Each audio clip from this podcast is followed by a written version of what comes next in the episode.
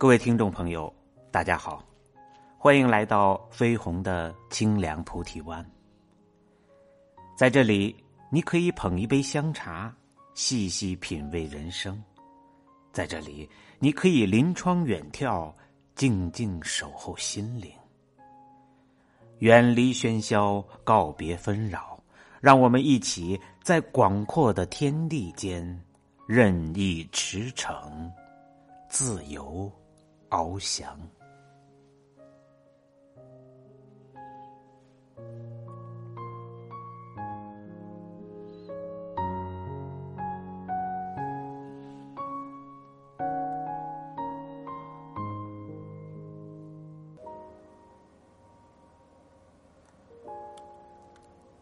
今天跟大家分享的文章是：未曾在医院痛哭，不足以。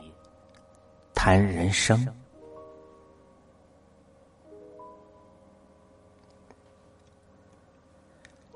最能让人幡然醒悟的地方，不是禅院，而是医院。听朋友讲过一个故事，关于乳腺癌的，主角是他的同事萨尼。在某次例行体检中，医生发现 Sunny 的乳腺似乎不太正常，建议再做进一步的检查和治疗。具体怎么不正常呢？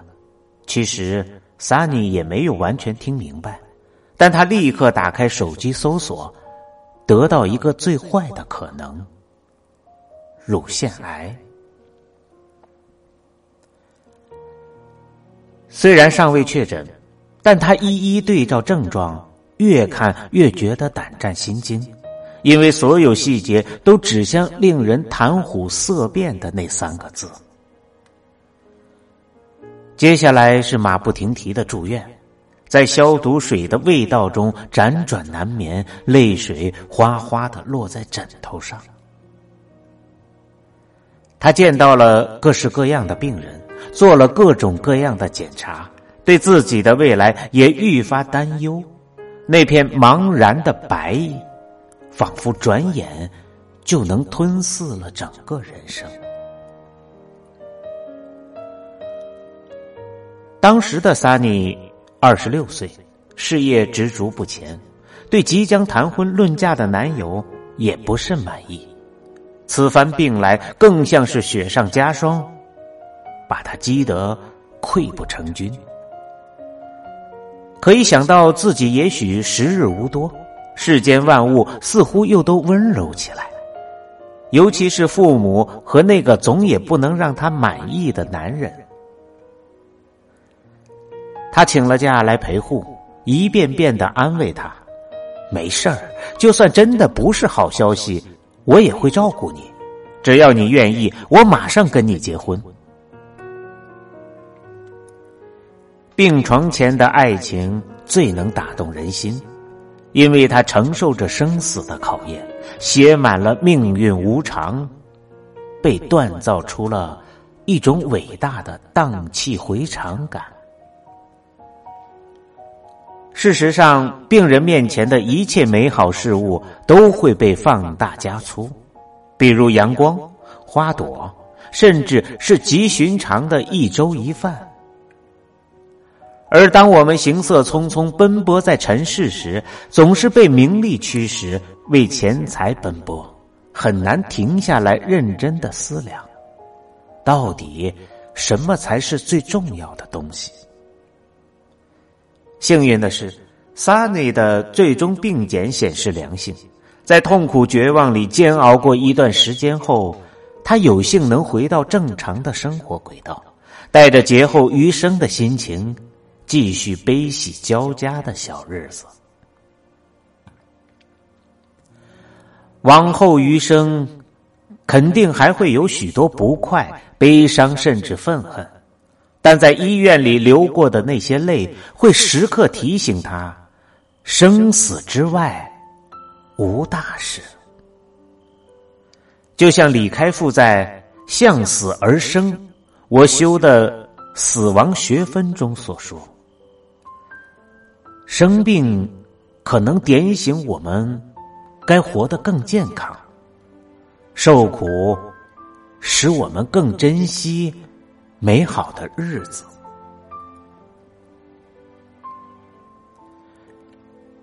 其实，在现实中，像萨内一样幸运的人并不多。有些人只是偶感不适，可七七八八的检查做下来，病魔就找上了门。更要命的是，有的病一时半会儿死不了，但却无法治愈，只能小心翼翼的把活着当做首要目标。比如最常见的糖尿病，我身边的糖尿病患者很多。从邻居家的老奶奶到三十岁出头的表姐夫，再到资产千万的企业家。那位企业家五十出头，出身于贫寒农家，好不容易才从一穷二白中奋斗出来，亲手为自己打下了一片江山。可等到万事俱备，只等退休，他却发现自己得了糖尿病。算不上绝症，顶多是个磨人的慢性病。医生、护士、亲戚、朋友都劝他说：“控制饮食，规律生活，活到七八十岁不成问题。”让人意外的是，确诊后他竟然嚎啕大哭，委屈的像个三四岁的孩子。旁人一再询问，他才擦着眼泪说道。小时候家里穷，吃不饱饭，更别提糖了。我这一辈子都对甜食眷恋，现在不让吃了，连白米饭都得少吃了。接连两个反问句，听上去心酸而无助。可还能怎么办呢？即使家财万贯，也无法阻止器官老化、病魔入侵呢。其他病人要受的苦和罪，他一个也不能落下。搓手指测血糖，注射胰岛素，被突如其来的低血糖弄得头昏眼花。阶层。财富、地位、学识、家世，全都失去了意义。疾病可能才是世间最公平的东西，在他面前，人人平等，并非口号。到了这一步，企业家似乎也想开了许多，对身边的各色人等也愈加的谦和有礼。从前拼命为的是不断的积累财富，把自己活成所谓的人上人，但金钱并不能阻止病魔进攻，地位也不能免除身心痛苦。说到底，也不过是肉体凡胎一个。可笑的是，“人人平等”四个字，只有在医院大声痛哭过。才能明白其真谛，并付诸实际。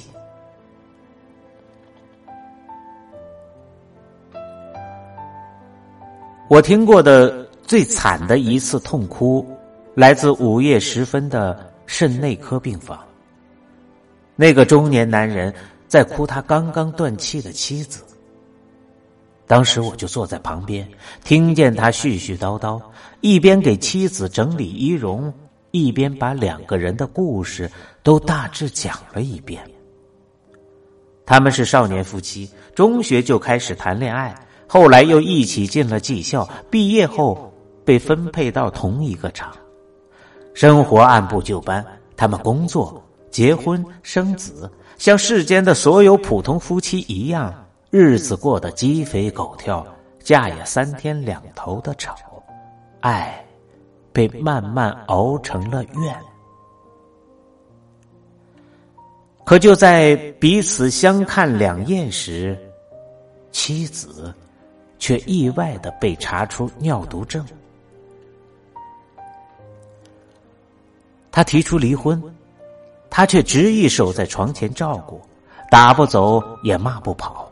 但病中的女友愈发敏感脆弱，争吵依然陆续发生，吵完又哭着和好。那时候，妻子常常念叨当年没拍婚纱照，没去看一看大海，也会懊悔年轻时太要强、倔强，把好时光都拿来置气了。没关系，等你好了，我就带你去看大海。我们相亲相爱，再也不吵架了。每当这时，丈夫便温柔的抚摸着她的头发。我们的日子还很长。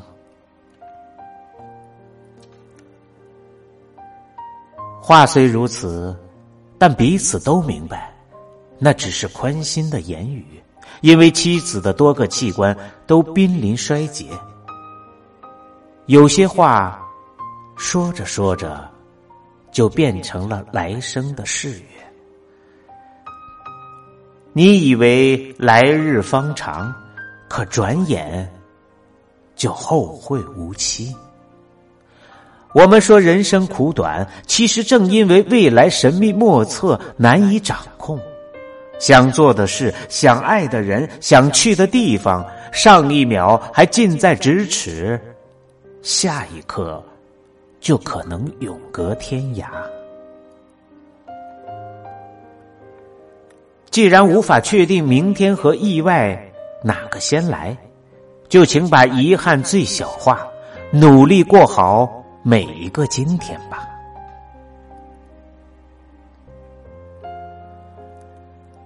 和朋友聊天时，提起一个问题：你去过哪些高消费场所？他用调侃的语气反问：“医院算不算？”要是医院能办会员卡就好了。那年他父亲突发脑梗，在 ICU 里待了十几天，钱像流水一样花出去，家里的存款很快就见了底。朋友是独生子，才上班一年，平日里花钱也蛮大手大脚，根本就没有任何的积蓄。所以，当母亲把希望的目光投向他时，他只能仓皇的逃进洗手间里去。后来他说：“永远无法忘记那一次哭泣，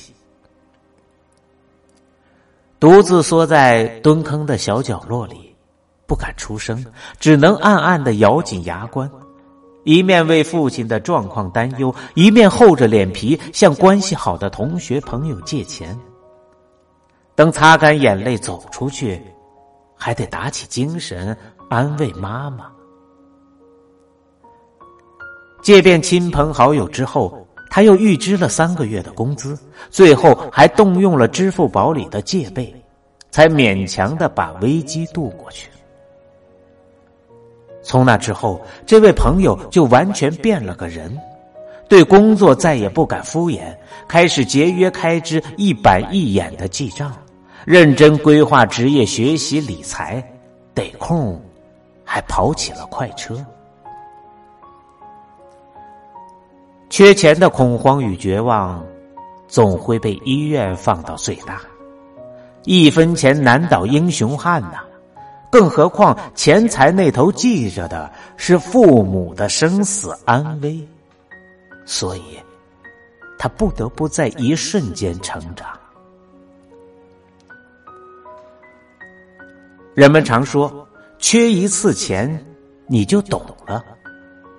我也想说，在医院里因缺钱而痛哭时，你会重新定义自己，认真审视工作，更懂得努力。和奋斗的意义，不一定是为了飞黄腾达、光宗耀祖，但一定是为了获取对抗命运的资本与底气。毕竟，人这一生需要用钱来购买安全感的时候太多。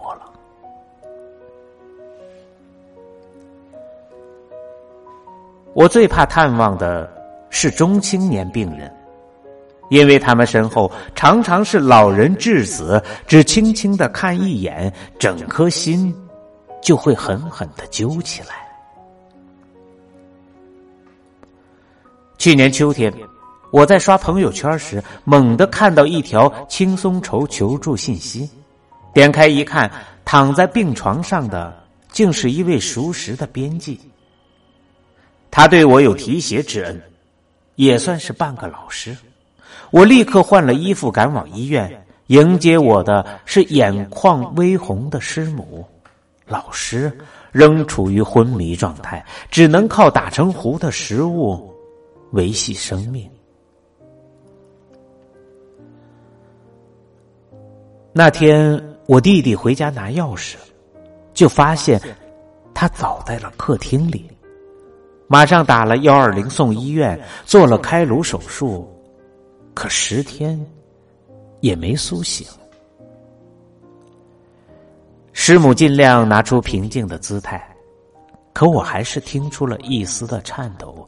和哽咽，人到中年的他，集整个家庭的运转与支撑于一身，对家人来说，顶梁柱忽然倒下，不至于世界末日一般的灾难。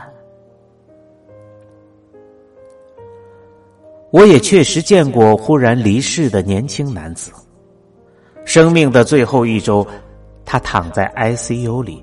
靠各式各样的管子续命。当时他结婚还不到两年，孩子刚满七个月，新生活才掀开第一页篇章。妻子在夜深人静时发朋友圈，每一条都催人泪下。可即便是哭天抢地的泪流成河，也没能从死神手里拉回他。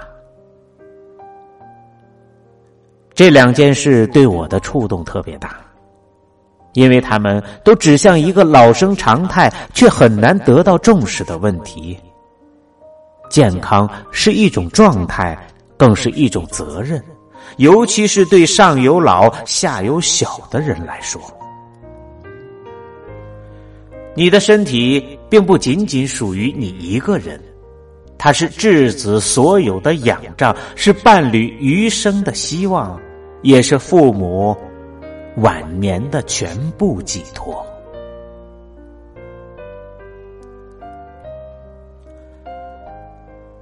写这篇文章时，一条视频推送忽然闯过来，标题叫“女子产后大出血致瘫痪，丈夫拿三十万的卖房钱失联”。我瞥了一眼，最终还是放弃了点开观看，因为我已经大致的猜到了故事的前因后果，概括起来无非短短的两句话：夫妻本是同林鸟，大难临头各自飞。这样的故事，医院里几乎每天都在发生。男子忽然闯进 ICU，直接拔掉妻子的氧气管女童得了白血病，父亲放弃治疗，只剩下母亲苦苦的挣扎。老人尸骨未寒，几个子女就开始争夺房产存款，闹得不可开交。人性之恶与世情冷暖。在医院里，总是被演得淋漓尽致。或许是因为极端状况下的极端情绪，最容易释放出人们心中的魔鬼。所以，我的一位医生朋友说，在医院待久了，生死离别见多了，泪腺就不那么发达了。可事实是。最初工作那一年，他会为患者的离世而痛哭，为交不起费用的病人而流泪。这个地方生死交替，四处都充斥着各式各样的哭声。但能令人欣喜的是，却只有出生婴儿的啼哭。